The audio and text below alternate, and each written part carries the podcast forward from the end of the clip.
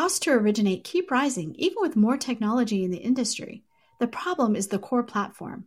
A new LOS can re architect the process around data, not humans moving paper files. Vesta has built this LOS, and you can learn more at Vesta.com. Welcome, everyone. I'm Sarah Wheeler, editor in chief at HW Media, with the latest installment of the Housing Wire Daily podcast, where our editors and reporters discuss the most compelling stories and sources they're covering. Today, my guest is reporter Brooklee Han, who's going to discuss the real estate stories she's covering, including the latest on the relocation trend, what's happening in unlikely hot housing markets like Columbus, and the doxing saga of Michael Arrington's mansion. Before we dive in, though, here's a word from our sponsor. Now more than ever, it's important to partner with a subservicer who is compliant. TMS operates under a culture of compliance, one that follows all investor and regulatory guidelines 24 7, 365. They not only put the customer first, they do what is right. It's a way of doing business that has earned special praise from Fannie Mae, Ginnie Mae, and many state regulators. Partner with a subservicer who makes compliance a priority. Go to subservicing.themoneysource.com. We're ready to start our discussion. So, Brooklee, welcome back to the podcast. Thanks for having me again. Ah, so glad uh, to have you back and really interesting stories. So much going on in the real estate world. Um, and I'd like to tell our audience, you know, these, the stories that Brooklee covers, they might appear in housingwire.com or they might be on realtrends.com.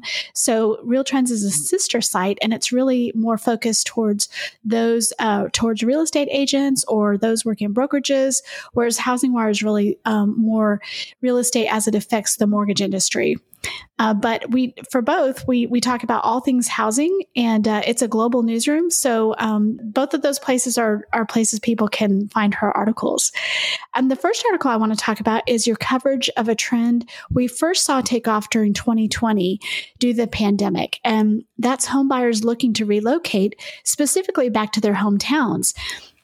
You wrote about a Redfin report tracking that. What did you find there? Yeah, so last week, um, Redfin published a report uh, about interest in relocation. And the report found that uh, interest in relocation had risen uh, during the fourth quarter of 2021 to really close to the pandemic high, um, which was set in the first quarter of 2021. So, um, in the third er, in the fourth quarter, sorry, of last year, 31.2% of Redfin users uh, look to move away from their current metropolitan area. Um, and this is just 0.3 percentage points below the all time high of 31.5% set during uh, quarter one of 2021.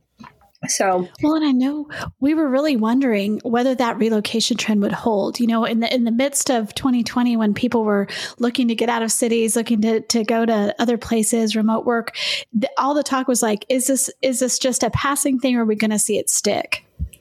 Yeah, so that's definitely something that um, has been a big trend uh, across a lot of market profiles and things that I've covered this year. You know, the pre pandemic high that um, Redfin had recorded was 26.3% of users looking to relocate to a different metropolitan area. And that was recorded in the fourth quarter of 2019. So that was really kind of right before the onset of the pandemic. So, you know, perhaps more people, um, just generally speaking, would be looking to relocate, um, even without the pandemic. But I definitely think um, the availability and flexibility of work from home and remote work has allowed people to kind of explore where they want to live and really think less about moving somewhere for a job and more moving somewhere for the amenities, um, maybe the cost of living, or you know, being close to family and friends. So, what were some of the cities that are most likely people are most likely to relocate to, and what are some of the cities that people are fleeing in droves, seemingly? Um, so the hottest metros for um, based on net inflow or the number of Redfin.com home searchers looking to move into the area as compo- as compared to the number looking to leave were Miami, Phoenix, Las Vegas, Sacramento, and Tampa. So definitely places in the Sun Belt with great climates. Um, I'm in southern New Hampshire. We got about 16 inches of snow this past weekend, and I definitely oh, wow. would love to be in Phoenix or Miami right now. Um, but no doubt many people feel that way after that giant uh, dumping of snow you all got on the East Coast, man. Yeah. Um, so interesting. Sacramento was something that came up early on as one of the um, cities that people were going to. I remember in 2020 we did we did a story there, and um, it, it's amazing that that's still one of the biggest places. Yeah, I mean, I think its location in California, you know, close to the Bay Area, but also in an area that's more affordable than, you know, San Francisco, um, makes it really attractive to people who, you know, are looking for a little bit of more affordability while staying in California and perhaps staying close to their family and friends who are in the Bay Area. But um, San Francisco was one of the metros um, where homebuyers were looking to move away from during the fourth quarter of 2021. Um, the other top four are Los Angeles, New York, Washington, D.C., and Seattle. So definitely some pricier um, metros. And, you know, I think people are definitely looking for more affordability while, you know, if they are moving from LA or San Francisco, looking for a similar climate as well. Really interesting. I, I was surprised that Austin wasn't on the list of uh, most, you know, most relocated to, you know, here in Texas. It feels like the biggest story that we hear over and over again. I have family in Austin. It's it's a place I'm very familiar with, and it just feels like everyone in the world is moving to Austin. So I can only imagine if that's not on the list, how other people in those other places feel. It's just a huge influx and and a lot of tech influx, seemingly. Yeah, for sure. I'm you know there have been a lot of um, companies especially moving to the austin area and that's that's definitely driven relocations there for sure you know, you've written several stories about unlikely hot markets, including Rochester, New York, um, as well as your most recent one on Columbus, Ohio. You know, how much of that um, is a relocation trend? What you know, what are you seeing, and what did you see in both of those? So, in both of those metros, um, while there are some first time home buyers kind of driving demand and increasing demand because across the country rents are increasing. And so a lot of people have realized with mortgage rates so low that you know, maybe their monthly mortgage payment could be less than what they're paying in rent. So that is definitely driving some first time home buyers in Rochester and in Columbus. But we're also seeing what agents um, in both metros called boomerang buyers. So, you know, they either grew up in the area, went to you know one of the many universities in Rochester or you know in Columbus went to Ohio State and really you know developed a love for the area and so you know because maybe they couldn't get a job right after graduation in you know Columbus or in Rochester they ended up moving away probably to a bigger city that was you know a pricier metro area to just live and you know afford a house eventually. Um, but with the onset of the pandemic and work from home flexibility a lot of these people are looking to move back and um, you know looking to be closer to family looking to be closer to friends and you know also trying to reap the benefits of a lower cost of living a lower median sales price on homes. Um, this of course is causing you know, home sale prices in the in both metros to rise um, rather rapidly. But at the same time um, you know it's still less than the median, you know, the median home sale price in the country. So interesting. You know, uh, Columbus was really one of the cities hardest hit in the financial crisis. Um, you know, all those Rust Belt cities were, but we saw so many vacancies there. We saw they were just devastated by foreclosures in that area. And so, really, from just it's just great to see a city kind of bounce back, see see some more inflow back to a city like that and see what that could do for the city because it was, you know, there a decade of just trying to trying to rebuild their housing market. So interesting that a pandemic is what it might take to to draw even more people there.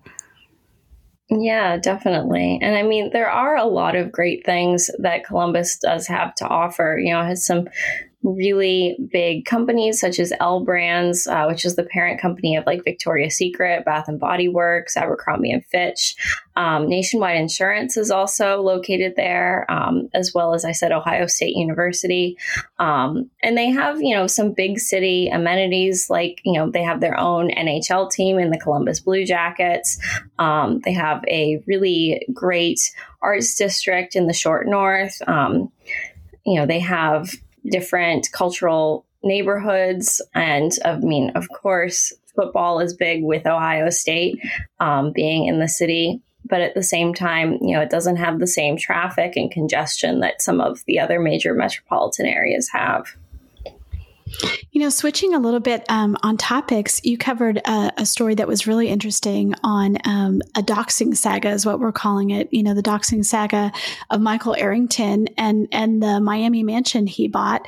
So Michael Arrington is um, the founder of TechCrunch, right? Uh, he's a co-founder and a crypto investor, really very widely known. And um, he went he went public on Twitter talking about a specific agent uh, from Sotheby's International that that he felt like sort of outed, you know, publicized where it was that his family had bought um, their home, and uh, he felt like that put them into danger. So, tell us a little bit about this very unusual story.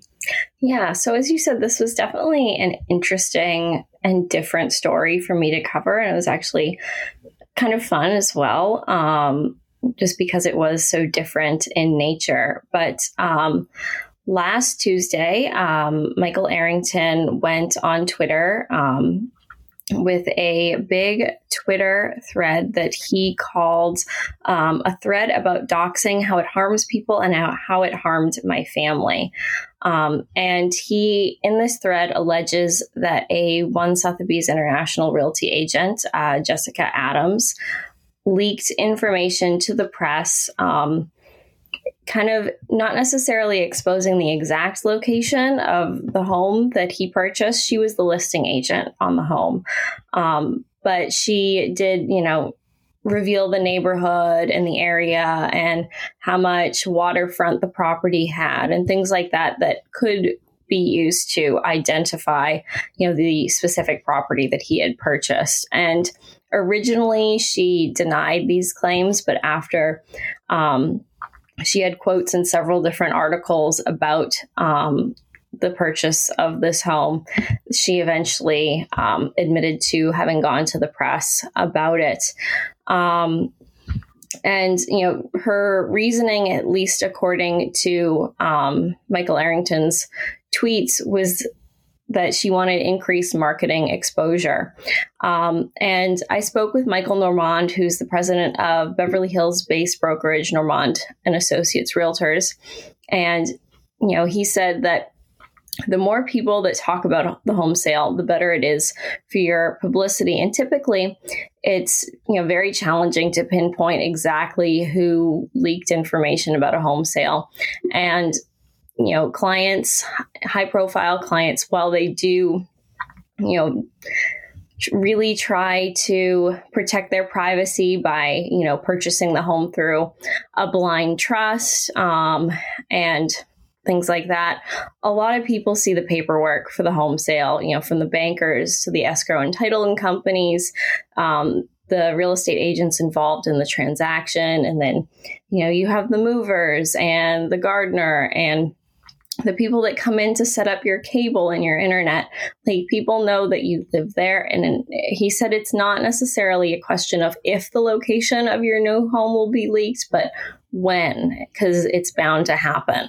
Um, so you know typically or not typically but at times um, he said that agents will you know leak information to the press because it is good publicity for them. Um, and, you know, typically the victims of these quote unquote doxings and the information leaks don't get too upset, or if they do, they'll send, you know, a nasty letter or asking the agent to, you know, stop what they're doing and or they'll you know pursue legal action but usually it's just a letter that kind of scares you into stopping and as he said, there's usually more bark than bite. Um, but according to Arrington's Twitter, um, he and his family have been forced to move out of their house because the security team could not find a way to make the home work with the information that was leaked. Um, and that um, they are pursuing ongoing legal action. Yeah. You know, I think one thing that struck me about the whole story was normally the term doxing is something that um, it's a pretty malicious action by people who want to expose the private information of somebody on the internet, right? So on the internet, um, maybe we know who you are, but we don't know all your details. And so to publish those on the internet is usually um, a pretty malicious action against that person, right? Maybe you don't agree with something they did. Maybe you're trying to get back at them. And then there might be retaliation from people who now know where you live. In this case, I've never seen it where, uh, you know, he's using that word doxing to what happened from, um, you know, someone exposed him to this. And, and obviously the real estate agent did it. She did a, a video walkthrough of the home. Uh, but, you know, again, it wasn't when I think of doxing, I think of for malicious purposes. I think in this way, it's just one of those business practices that real estate agents often do, which is, you know, here's this great, you know, it is for marketing purposes, right? I guess the the detail here is like I would think that people who sell celebrity homes have a different code of of ethics about this because otherwise you're just not going to get very many celebrities who want who want you to represent them if you're not going to be very discreet. Um, you reached out to Adams directly, correct? And and we got a response. Yes, I did reach out to Adams directly, and um, in Arrington's Twitter thread, he said that there was a um, non-disclosure agreement in place, which Michael Nourmand said was, you know, normal practice when dealing with high profile clients and their home sale trans- and purchase transactions. Um, but Adams told me that, um, you know, as the selling agent uh, or the listing agent on this home, that there was no um, confidentiality or no non disclosure agreement in place. So, um, according to her and what she said with that, she doesn't feel like she breached anything by um, you know doing the walkthrough on her instagram and going to the press with the information. Be interesting to see um, how this plays out if if uh, he follows up with that um, action that he talked about with a, a, lawsuit if what comes of this. I also wonder if it's because he's a tech founder as opposed to some of the celebrities who might be like a hollywood person or whatever you know he um, the, he felt like security was one of the reasons they bought the house. That's what he said in his Twitter feed. And then they felt like they had to move. Um, they, they, they had to relocate after it was public. So really interesting story there. We'll be watching to see what the follow up is there. I think, you know, the takeaway for, for your regular agent is even if it's not a well known person, right? Um, doing a walkthrough, maybe you need to be really careful about any sort of security features that um, that you show. So, for instance, uh, he mentioned that he felt like the walkthrough showed where this, you know, maybe it was cameras or whatever, but showed the security features so that that would actually help someone to defeat those security features. So, I, I wonder if agents are even thinking about that when they're trying to show off a house to its best effect. For sure. And I mean, you know, security features could you know, especially in this case, have been a selling feature for the home. Um, so if someone if you're trying to say that you know there are these great security features um, yeah maybe not showing them on your instagram is the best choice yeah, maybe not. Uh, lots of lessons I'm sure that we'll all learn from this one. But um, thanks for keeping us updated and thanks for the great coverage on just different real estate markets and, and what we're seeing as trends. Thank you. We'll have you back on uh, regularly just to keep up with what's going on in real estate. But uh, in the meantime, Brooklee, thanks so much. Thanks for having me.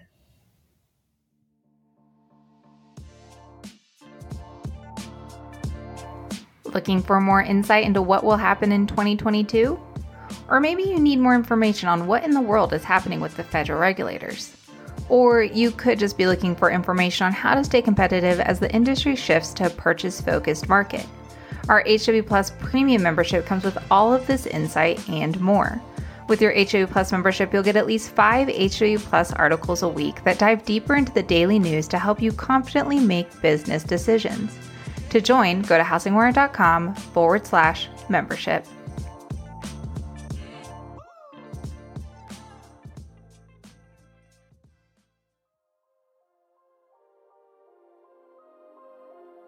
Thanks for listening to Housing Wire Daily. I hope you have a great afternoon. If you haven't already, make sure to hit that subscribe button so you don't miss out on all the hottest stories crossing our news desk daily. The podcast is now available wherever you like to listen. Make sure to tune in tomorrow.